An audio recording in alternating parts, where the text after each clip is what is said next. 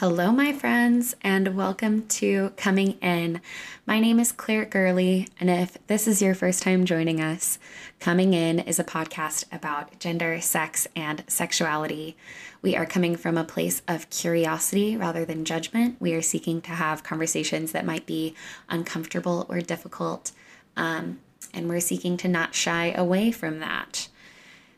I am feeling a lot of stuff because this is the final episode in the first initial six that I'm putting out. I am hoping to continue this project. I want to see how y'all feel about it. You can follow us at Coming In Project on Instagram. We are doing something really cool, which is an art show exhibiting all of the art created over these um, six episodes. Each podcast guest and I have collaborated on a piece of art, um, and we are going to be showing that.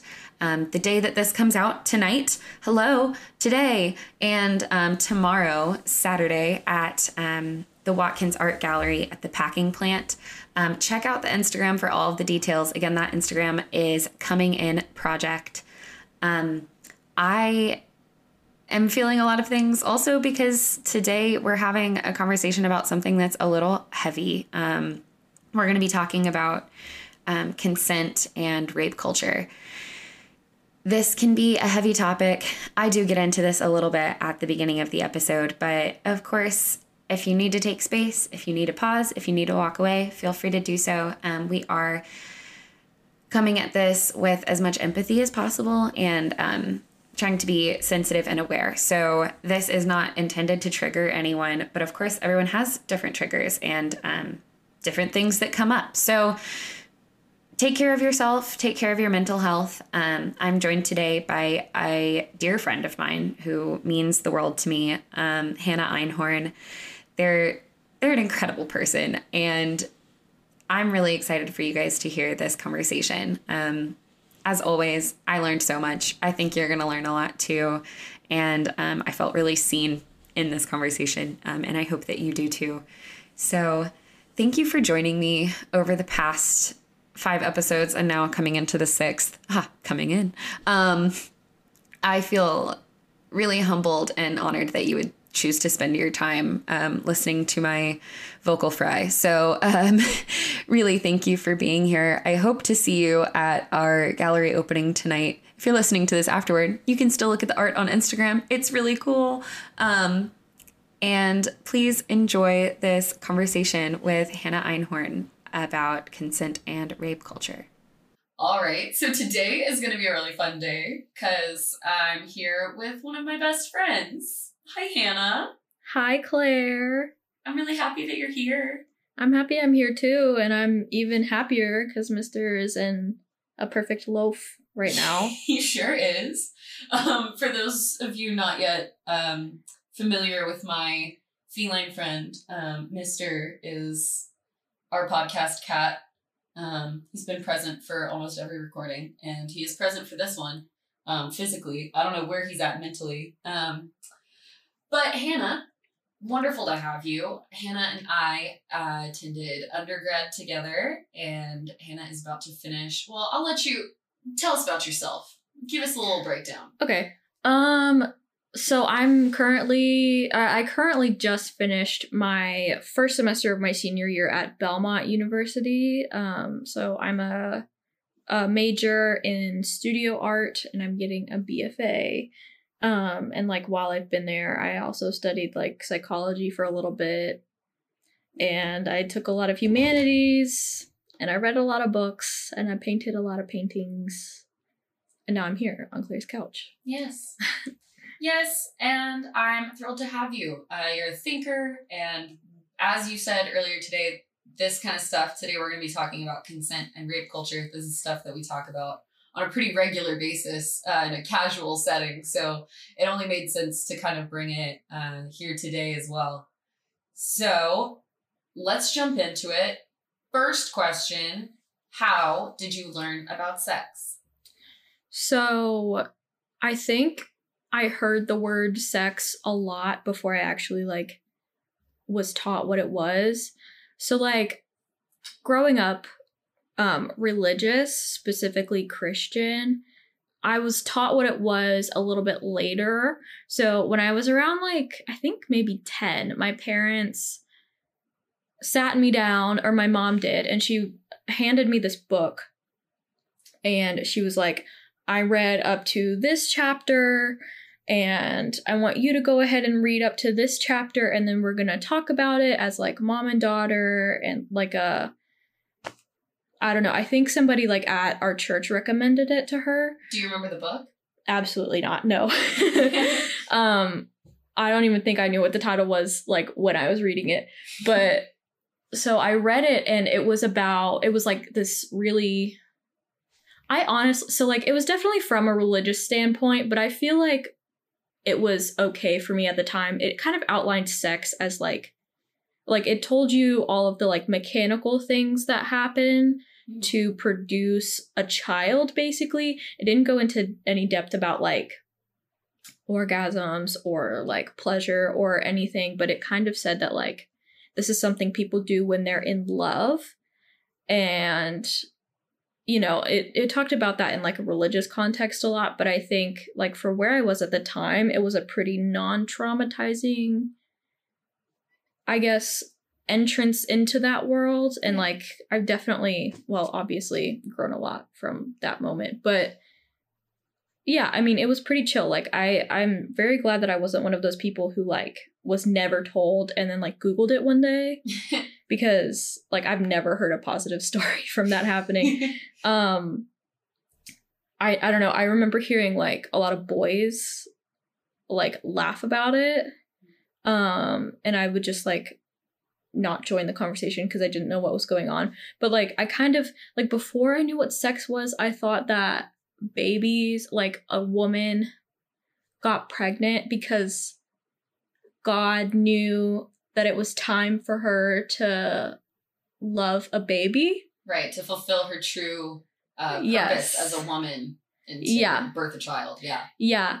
And I don't know. I think I think as a child, it that was definitely steeped in like a lot of the misogynistic like women women's roles are um being mother, wife, homemaker and things like that. But I also think that like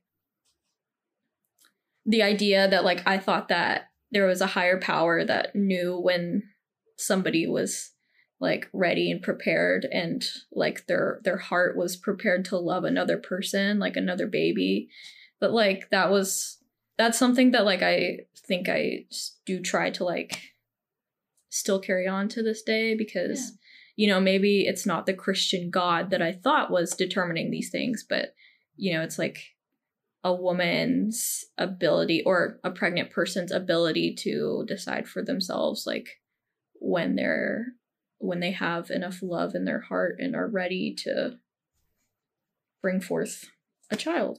Yeah. So, and as we talked about in our episode on abortion with Julie, it's really important people have that choice. Um, yeah. so I think that's beautiful. Also, if it wasn't clear from my tone of voice, um, my comment about a woman's purpose being to have a child was sarcastic. Um, don't send me angry DMs. Um, no, please do. I have asked this question to everyone, but I actually haven't answered it for myself. Um, it's kind of fitting with what we're talking about today. I learned about sex um, for the first time when I was seven years old because I was um, molested by um, a boy a bit older than me. I definitely don't want to trigger anyone by giving details of any stories today. That's not what we're doing. Um, but that's part of my story, and statistics show it's part of one in five women's stories. And oh gosh, I have the statistic for men here as well. Um, and they unfortunately do not break this down to include gender non binary or trans people. Um, and I apologize for that on my resources. Um, 24.8% of men experience some form of contact sexual violence in their lifetime, um, according to this statistic from the Na- uh, National Sexual Violence Resource Center. So, my story is definitely not unique, uh, but that was my introduction to what sex is and that really impacted my and continues honestly continues to impact my relationship with sex now um Yeah. so i i wish that i had just been given a book that sounds really nice. Yeah. Honestly, like, you know, there was a lot of messed up stuff with like what I was taught about sex from a religious standpoint, but like, I'll take that any day over. having sex be about love yeah. absolutely um however i mean y'all got to hear me talk to my mom as well. That did open doors for for me and my mom to have a really open dialogue about sex. And that you know everything everything that happens you can't change it and you move forward. Um so today we're going to be talking about consent and rape culture. Um again if you have experienced sexual violence, I want you to know this is going to be a safe space for you. But if you feel triggered at any time, please turn it off. We love you. We're so glad you're here, but don't put yourself in a situation um, that makes you feel uncomfortable or panicked. Um, but we are going to attempt to be very sensitive to um, your experiences today and not bringing up any um, harsh, visceral retellings of anything.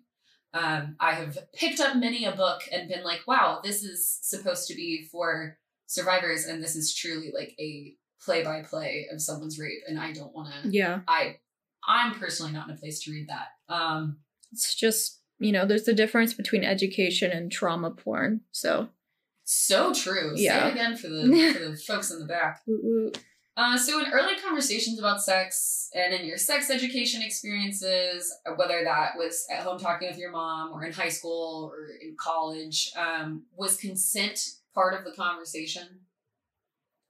Um so I don't think I was ever specifically taught what consent was. I was taught that sex is between two people who want to have sex. So I think the the concept was never explicitly explained to me I think until I was like much older. Um not that I never heard the word or like didn't have an understanding of the word, but um like my parent my my church talked a lot about abstinence and my parents didn't really reinforce that they didn't all like they didn't explicitly go against it either but what they would tell my siblings and i was that um sex is between two people who want who want it. Um and it's usually a way to love another person or to love yourself in some way. Um and my parents didn't really talk to me a lot about um rape or sexual assault because I don't think there's much of that in their personal histories. And luckily enough, my siblings and I were around very healthy adults when we were little, for the most part, um, at least in that sense. So um, we were not put in any type of danger. And I don't think we knew a lot of people that that happened to, at least that my parents knew of, you know? Yeah. So, like, it's not like any of our friends came to school one day talking about X, Y, and Z doing horrible things to them or anything like that. Yeah. Um, And to be honest, I mean, it it is something that for a long time went untalked about. yeah. So, I mean, based on these statistics, especially like the percentage of women who, and I say women because that's the statistic I'm looking at, um, the percentage of women who experience sexual ass- assault like between the ages of 11 and 17 Mhm. um, are the highest. It's one in three female victims um, have experienced um, completed or attempted rape between the ages of 11 and 17. So that's Yeah. of victims, one in three is in that childhood range. And I mean, I know for me, I felt so much shame that nobody knew that that happened to me for Mhm.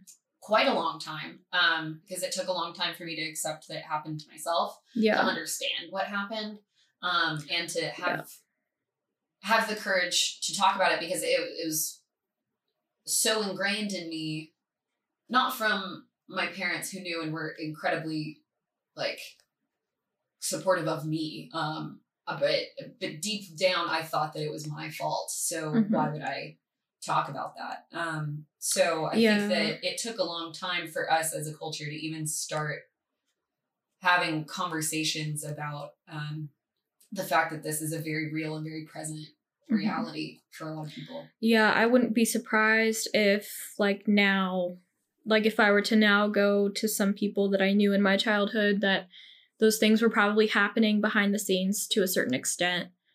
Um, I was very lucky to not have to, I guess, deal with any of that on a personal level until I was much, much older.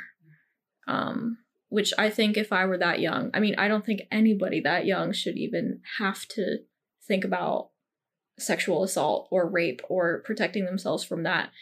And I I mean, I'm sad that it has to happen at all for anybody, but I am glad that for me none of that really became an issue until I was older. Yeah, Yeah.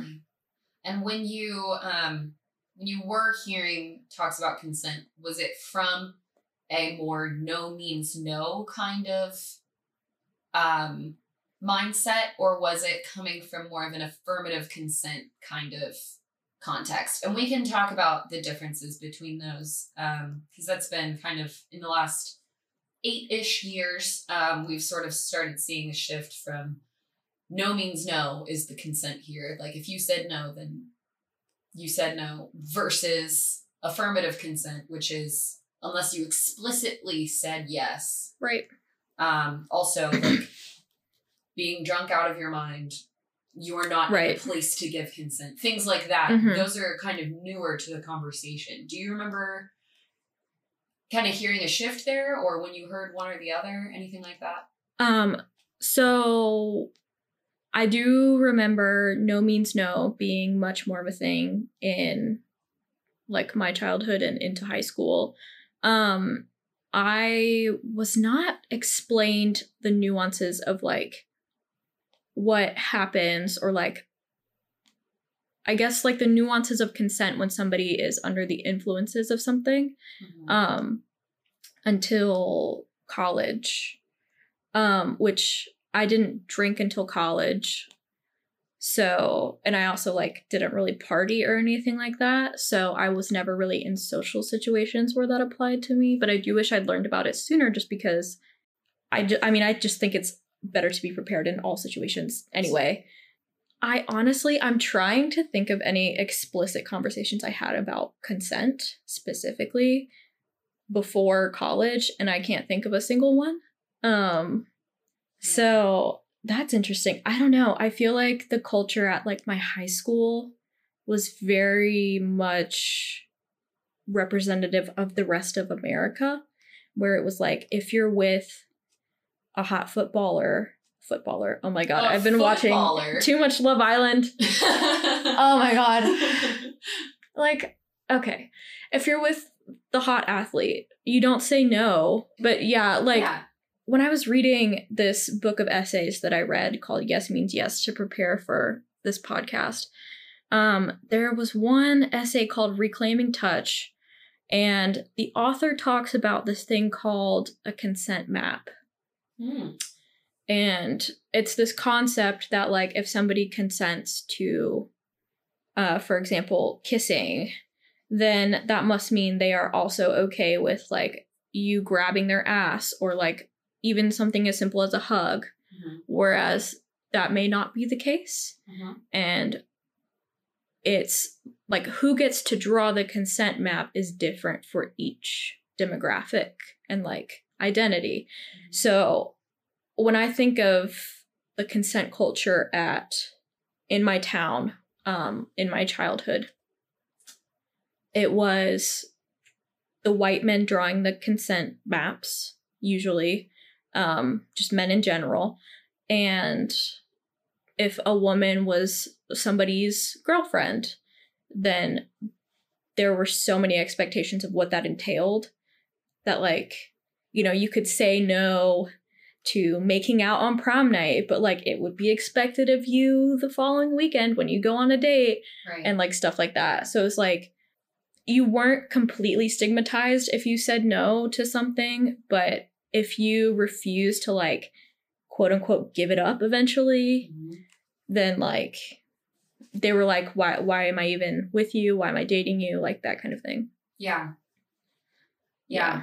I've heard a lot of that as well. Um, I remember my first semester of college, which I did not do at Belmont, I did it at a different university. Um, there was a lot of talk about sexual assault and consent because, to be honest, it ran rampant there, and a lot of girls did not win their Title IX cases, and it was really hard to watch. Um, there was a poster of and this might be really common. Maybe a lot of people have seen this of Snow White. Um Snow White asleep getting the like, you know, the true love's kiss. And it was um it was making the point that sleeping is not consent. Um which I What? found really interesting. I mean, And it's not, you- but, when you asked about it, it was she did not directly consent to this kiss. At no point did she consent to this kiss, and it was normalized because he thought it was best for her. Or we don't know what he was thinking because that movie freaking sucks, and he just walks up to her, sees her in the woods, and kisses her. That is kind of weird if you think about it. yeah, it really is. So, if we're looking at media, I mean, we're having these ideas reinforced all the time Mhm. of things that are just expected, things that are just happen. How often in a movie with a sex scene do you hear them stop and say, like, what are you comfortable with? Is this okay for you? Um, I am lucky enough to have had a lot of partners who were very communicative in the past. Um, yeah. my current partner, when we first got together, asked me a question that really changed sex for me. Um, are you a no until yes person or a yes until no person? Um, and I was like, wow, I think I'm a no until yes person. Like, I would love for you to ask, to not assume that anything is okay until I tell you that it is. She was like, okay, I'm a yes until no person. Like, I will let you know if I'm uncomfortable with something because I am in a place where I feel like I can do that. This is a safe Yeah. enough place for that. And I thought that was really cool to just establish, like, okay, I feel safe enough with you that I will tell you if it's no, um, because I'm giving you my consent right now. Yeah. Um, and it's also okay for you to be a different way and to say, like, okay, I'm not okay with anything until you directly ask me. hmm Um, that was just a really new approach to consent for me. And Yeah. really just established that sex is bad without communication anyway. Like, Yeah. without communication, no one's getting off. But also, Yeah. without communication, people are not safe um, or might No. not feel comfortable and safe. Yeah. So you, before we recorded this, you brought up with me that you wanted to talk about like the differences between um no means no versus affirmative consent. Yeah. And another essay in this anthology I was reading called Yes Means Yes, the the essay is called Beyond Yes or No by Rachel Kramer Bussel. Um she says, "Do we really need to sell consent as a concept?" Mm. And I think a lot of people have been asking this question and I think that like calling consent sexy is an oxymoron mm-hmm. because if there's no consent, it's not sex.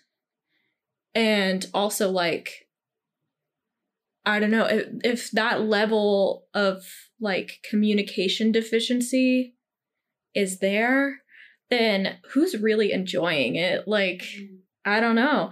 I mean, I think there's lots of ways to consent to certain actions during sex. Like, it's not just like, can I touch you here? Can I kiss your lips? Like, it can be like, oh, like, what do you want me to do? Or like, what are you feeling today? Or like, what were you fantasizing about last mm-hmm. time?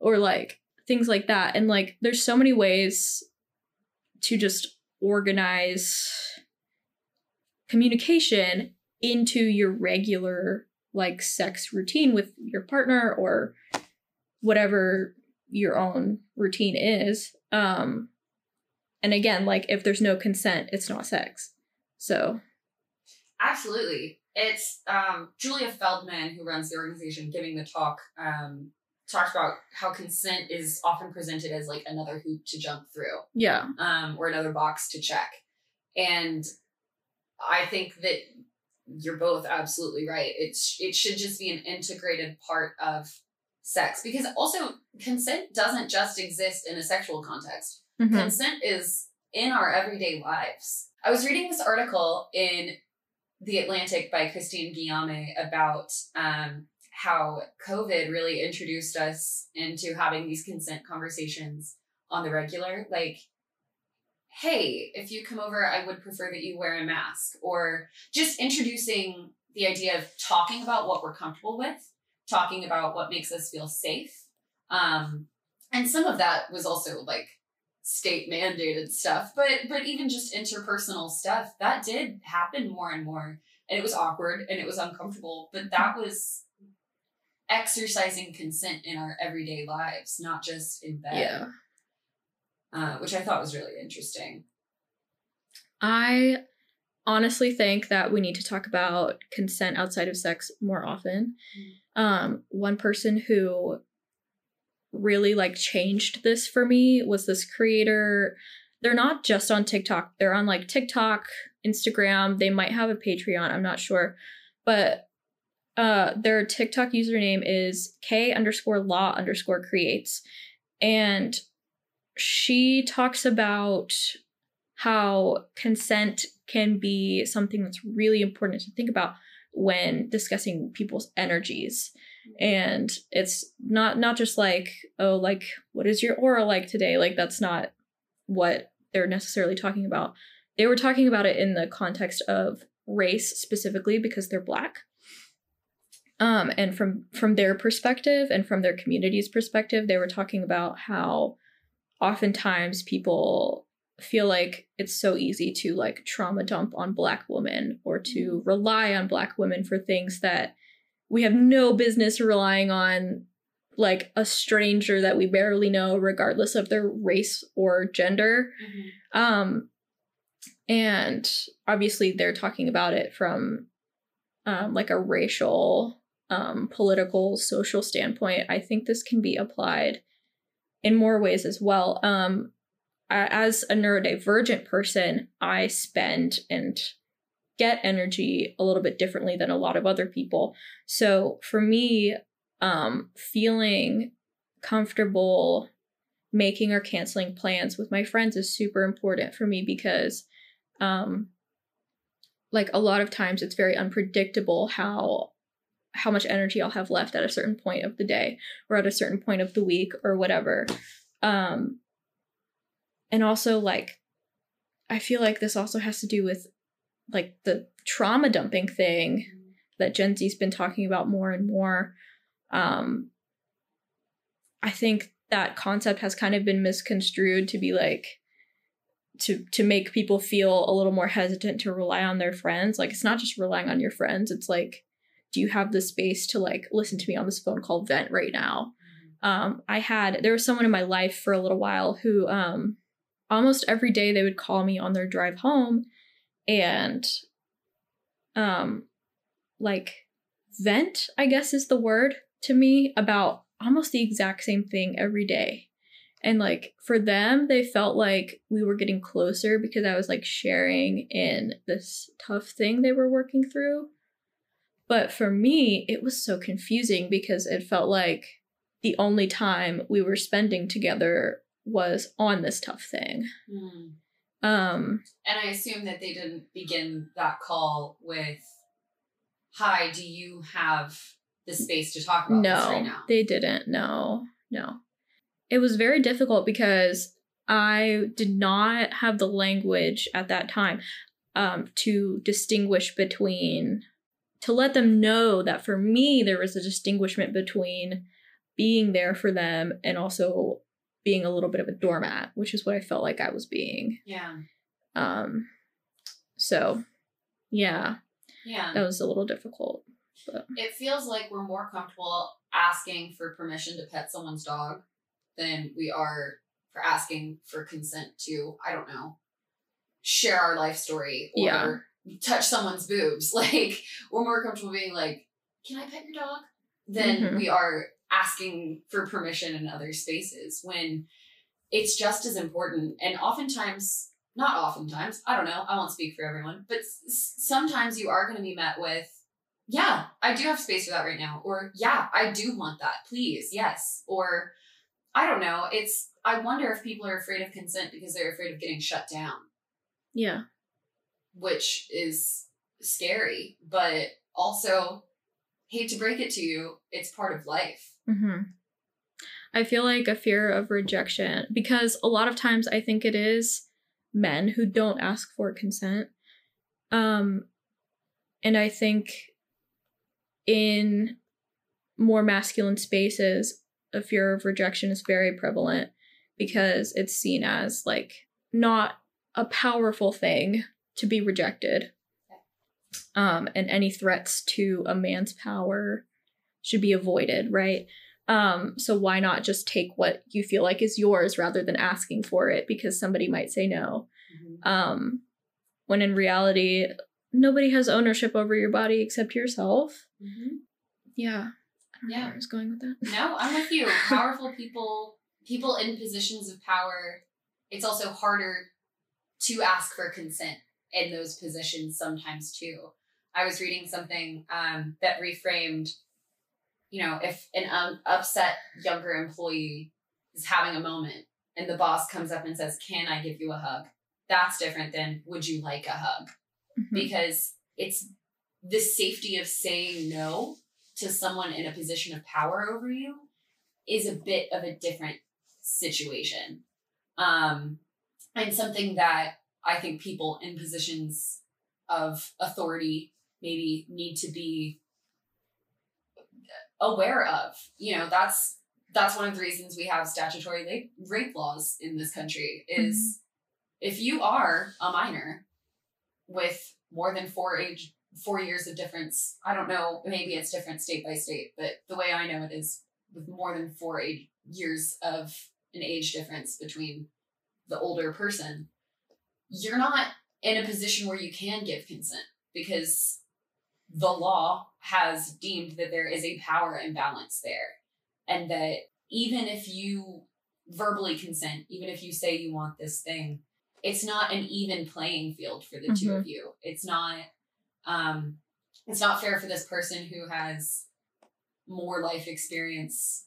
I don't i just really don't want to like belittle younger people that's not what i'm trying to do but someone who's in authority and power over you um is not going to have as much space for you to say no and have it be okay and safe Yeah. Well, I think it's also like like it's not belittling it's not that like the younger person can't like isn't mature or can't make decisions for themselves. It's like why does that person in that like age group Mm. feel like they need to relate with somebody so much younger. Like, what's going on with them that they're not able to be functioning at the level that they need to, that they're only comfortable with people who are at a much younger age, you Yeah. know?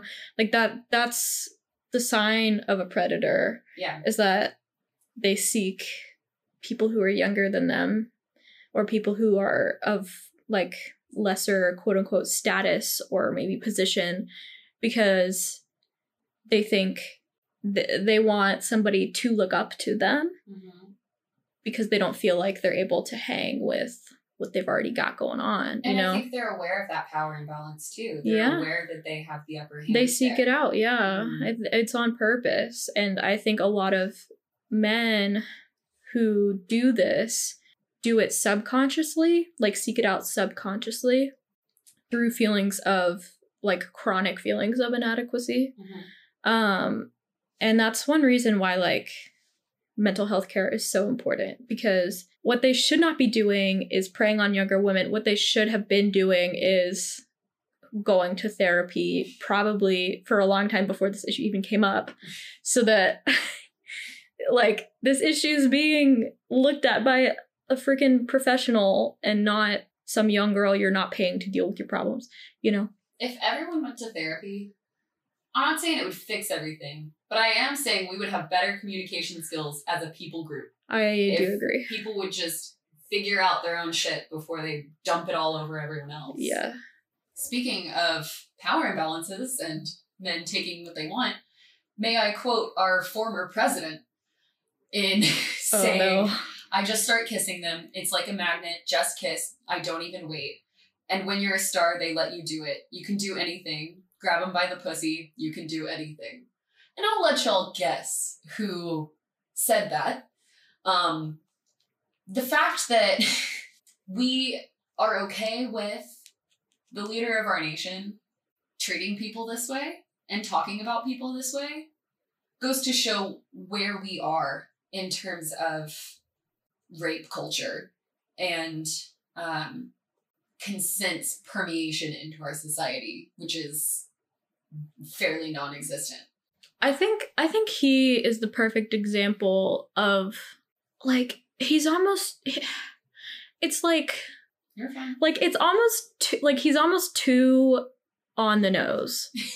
You know what I mean? Yeah. Like okay, so he just reminds me of like that archetype in the book of like this product of society that works almost too well. It brings about its own destruction. And I, I think about how rape culture not only grooms women, but it grooms men as well. Because women are obviously groomed to be the perfect prey Mhm. um, especially neurodivergent women, black women, women of color, um, women who aren't cis, um, non binary people who present to men as women, etc. Um, men are also groomed to be predators, and being a predator is like a really hard image to keep up. Yeah. Um, and sometimes, like, you gotta put your whole Trumpussy into it. True pussy. like, I feel like that's the only way he because like you got to think like is that an act? Like, does he turn that on for the TV? Because like the quote that you pulled from that was like like he didn't even know that that was being recorded, right? Yeah. Yeah, but like But he was trying to show off for the men that he was exactly. talking to. Mhm. Exactly. And I'm like, it, that has to be exhausting. Like trying to, because like he wasn't saying that to women. He was saying that to men to show that he could get any of their women or any woman that he wants. absolutely, And therefore he's better and more powerful than them. yeah. So not only are you a predator of women, you're a predator of other men. Hmm. And like, that's exhausting. That's a really good way to look at it, Hannah, because we're not here to bash, like, I'm not an apologist of the not all men type men, but I am here to say that I do not think that all men are this way. For sure. And I do think that the societal expectation of men to be this macho, like toxic masculinity type guy is the issue here. Mhm. And a lot of times men are victims to that mentality and to that sort of brainwashing. Um, I don't think that um, that grooming excuses behaviors, but I do think that it's worth noting. And there are a lot of men um, doing great work right now to kind of talk about what it means to be a man. And Justin Baldoni comes to mind for me first. He has a book called Man Enough um, that I haven't had the chance to read because, frankly, I'm not the target audience. Um, but I have read a lot of what he has to say about the role of men in society and sort of changing the way that we look at them. And I think that that's very worth looking into if you're a man out there who's like, I don't want to be associated with the Trumps of the world. That's not who I am. That's not what I'm about. Um, first of all, you're not alone in that. There are a lot of men fighting the good fight, and thank you for doing that. Um, No. frankly, it is the least you can do. Yeah. So I'm not saying thank you. Can say thank you. I'm just saying, like, it's not like you're going above and beyond, but like, if you can listen to this and not Yeah. take it personally, then it, good on you because Yeah. it, it is up to you to educate yourself and and learn and grow. Um, but that is work that you actively have to do. Um, so if you're seeking out resources, I recommend Justin Baldoni. There's another TED Talk I'll link in the show notes. Um, it is common for this to be associated with more masculine hmm type people. Yeah. I watched a movie recently called Barbarian. Oh yeah. You should, don't think you should watch it. No, It's very scary. I'll probably look up the plot and get really enmeshed in the plot, but Yeah. n- I'll never watch it. there is a character who is absolutely vile. Um, one of the male characters in the movie who is an actor being accused of rape by his fellow co-star. And you hear him he's denying it from the start. He's like, What? What are you talking about? No, we had consensual sex. Like, what are you talking about? And he describes it later to a friend as well, she was saying no. She took a lot of convincing. Okay, fine. It took a while. But of course she got it. Like, I'm just persistent. And I think that truly, you're right, in that a lot of this is subconscious behavior. I think maybe, of course, this is a fictional person, but maybe people really believe that. They're like, well, she took some convincing, but like it was still consensual. Like Yeah. she gave in. She gave in Yeah. is not consent, my friend. Yeah, no, so yeah, I have some personal experience with that. Um, and I won't get too trauma dumpy here, but my personal experience with assault came from like a situation very similar to that. Um, basically I kept trying to like give hints and be like, not feeling this, no, like not right now, like that kind of thing. And he thought he could convince me, basically. And then when I went to report him, basically all of his like testimony was like i don't know like eventually she stopped saying no so like that means and- she said yes. yeah Yeah. and so obviously um you know i won my title ix case woo woo so that that's good but um i think even women don't know that that's not consent Yeah. so it makes so much sense. Like that that's how guy like guys think. I think so there was another essay. I'm going to keep referencing so many freaking essays. Okay, here it is. Hooking Up with Healthy Sexuality by Brad Perry. Um so he talks about this um story of when he was around like 13 and he knew some older boys who had like convinced this girl to kiss them or like one of the boys had convinced this girl to kiss him while his parents were out of town and he's like i'm going to help you get with this girl from your school. And so they were like outside one night they stole some beers from their neighbor and he gave her some and like they were talking they were like good friends and then he like eventually put his arm around her and like tried to make a move on her and he listened when he said when she said no and he says that he's very grateful that like he took no for an answer because he knew a lot of girls growing up later who had known boys who did not take no for an answer and like uh, that i feel like that's just a perfect example of how boys are taught to like engineer these moments that make it okay to make a move on a girl Mm. Whether or not like they've asked the girl if that's what they want.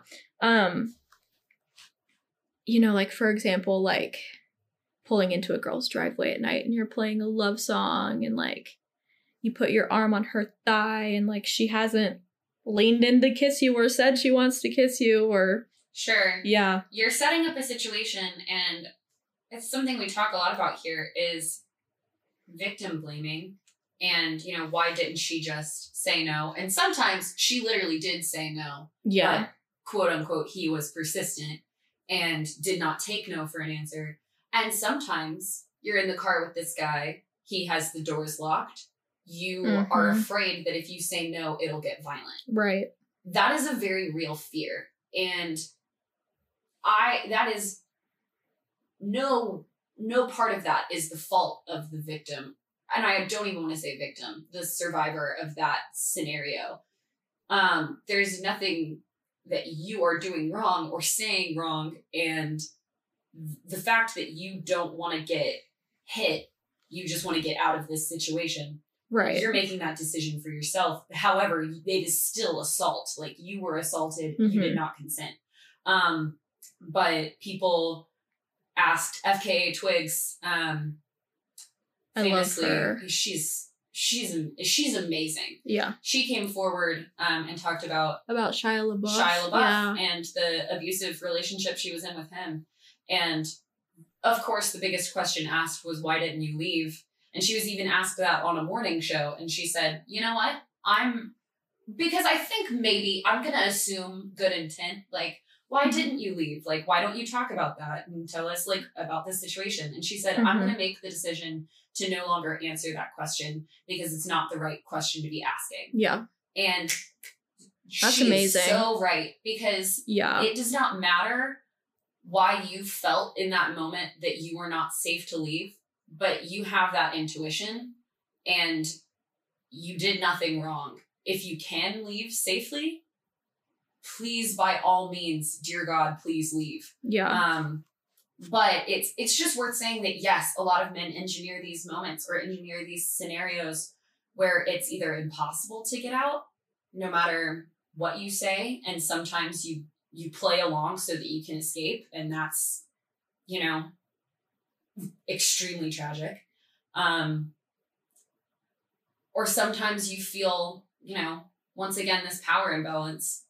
Well, this is my boss. hmm I'm gonna get fired Exactly. and I can't afford to get fired. This I'm on like the notorious casting couch. Harvey Right. Weinstein. People asking those women, "Well, why did you sleep with him?" I didn't have much of a choice, now did I? You Right. know, um, it's just, and that's that's gonna lead us into into rape culture. I think a little bit more in in conversation. I think here, um, the idea of victim blaming, the what was she wearing? Did she expressly say no? Um, obviously, are not the right questions to be asking, but are so often the questions that get asked. Yeah. I have some very strong opinions on this. Um because like the level of vi- victim blaming that happens in America at least is absolutely insane. And I another essay um, that I read last night um, is called Killing Misogyny, a personal story of love, violence, and strategies for survival. Um, so this woman comes from a mixed race background. She's Mexican and white. Um, talks about as a child watching her mother in an abusive relationship with her father and how she came from a legacy of rape. Um, and she talks about how she despised her mother when she was young because she felt like somehow it was her mother's fault.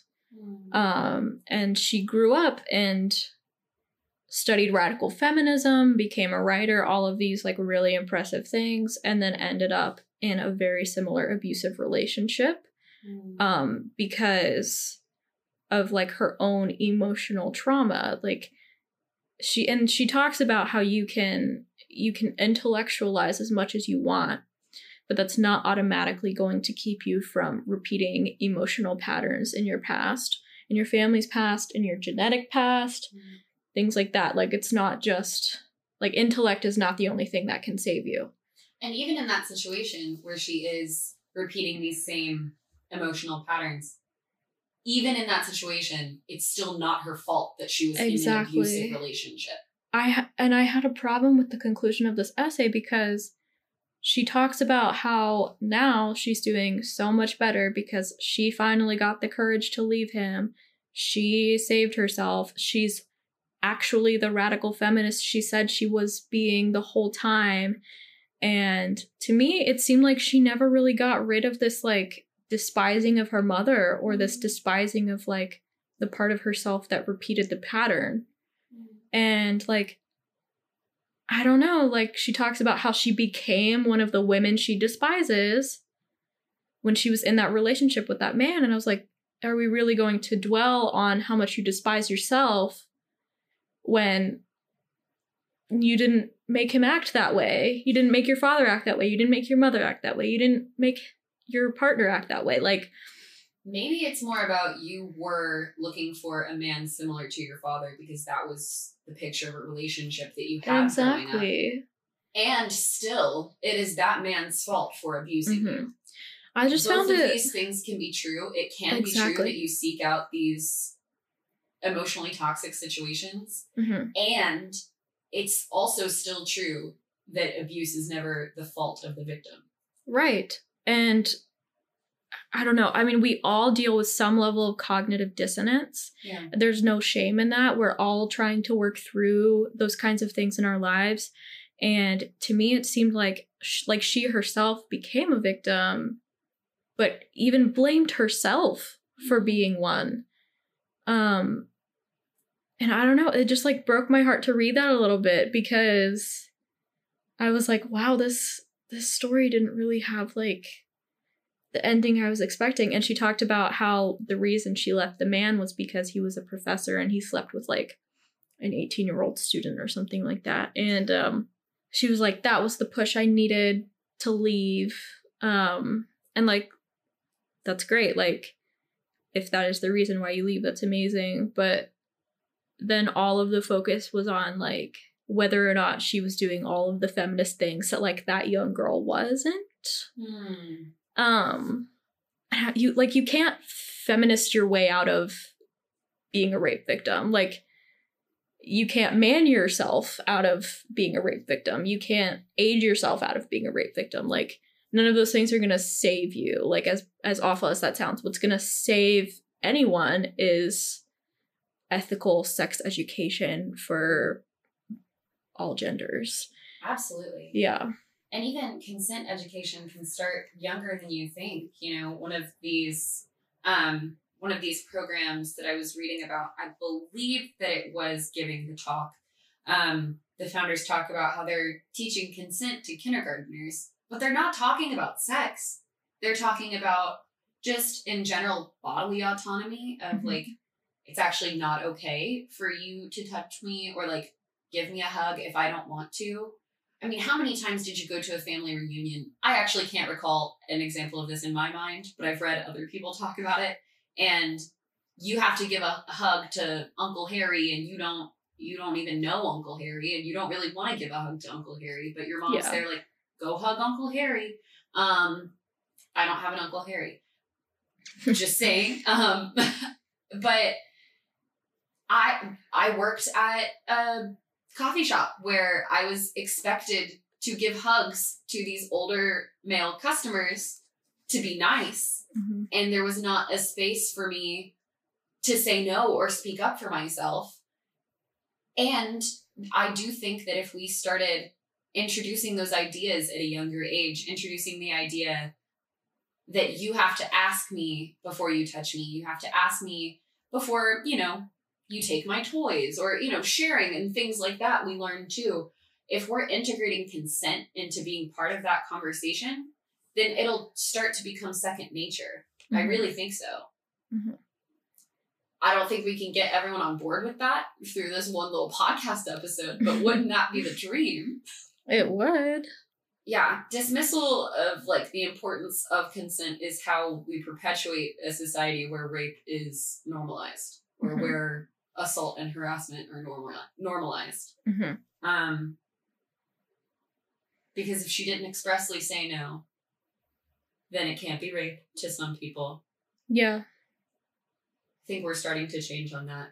Like I talked about earlier, like affirmative consent has started to become more widely accepted, especially on like college campuses, kind of changing their definition of what rape is. hmm Um, I think it was 2014 that the first school started changing those rules to be more about, or sorry, I believe that it was in 2014 that the first schools changed their definition of rape to be affirmative consent was not given. This Yeah. person was not conscious or sober Right. enough to give that consent. Um, but I think we still have a long way to go. I do too. Um I do like I've seen I've seen people say instead of no means no, use enthusiastic and explicit consent. I've heard the term affirmative consent and I think I prefer affirmative consent because um I think sometimes the term enthusiastic can be a little bit daunting. Enthusiastic isn't really your brand to begin with. No. Um like I can want to have sex without being like, oh my god, fuck me now. Like I'm, I'm begging you. Like what? Like I just what exactly does that even mean? To me, affirmative consent. Like I can I can want to try new things even if I don't feel that enthusiastic about them yet. Or you know maybe I, I won't like them. If that means just like saying yes the first time, like no hesitation saying yes versus kind of the situations we've talked about where maybe you said yes, but it was after a lot of saying no, or it was after, Yeah. you know, oh, I'm not really in the mood. Oh, I'm, uh, you know, a lot of hint dropping. And then ultimately, I really don't have any other choice. Yeah. Um, because, you know, those people are like, well, she said yes in the end. That was not Yeah. affirmative consent. It was not her initial answer or Mhm. their initial answer because this can happen to anyone, Yeah. regardless of gender. Um, we have talked a good bit in terms of uh, feminine, masculine, binary, um, Mhm, because sure. that is often the way that these concepts are portrayed in Yeah. our day to day lives. And like a lot of the studies on this stuff haven't began including different categories for people who are genderqueer or like non-binary, however they identify. So like the information out there is still very gendered, which I think, I mean, gender as a concept in society is something that's important to understand, but I think it's also really important to be inclusive and it's not there yet. yeah. Um yeah. Yeah, and I also think it's worth mentioning that trans people are Super high risk. very, very much targeted Yes. in terms of sexual violence. Um, and I think that any statistics we do have on that are probably wrong because we don't, I guess, as a society, care enough about keeping trans people safe. Um, No. and that's another way that we need to start moving forward is being more inclusive in this conversation and also listening to and taking seriously the stories of these of people who are seen as quote unquote other Mhm. um how very uplifting i do want to end on a semi positive note that the fact that we're sitting here talking about this is a pretty good pretty good thing. The fact that there have been books and resources that we can find is a pretty good thing. And you can find more of them. We're not the only people having this conversation. And if you're feeling discouraged, you are not friggin' alone in that. Um, but it just starts with it starts with conversations. And if that's all we can do today, we did something, you know? For sure. And I'm so glad that I got to talk to you. Actually, you know, I could have I, I could have stayed home and taken a nap. okay. I'm kidding. I'm kidding. Very glad to be here.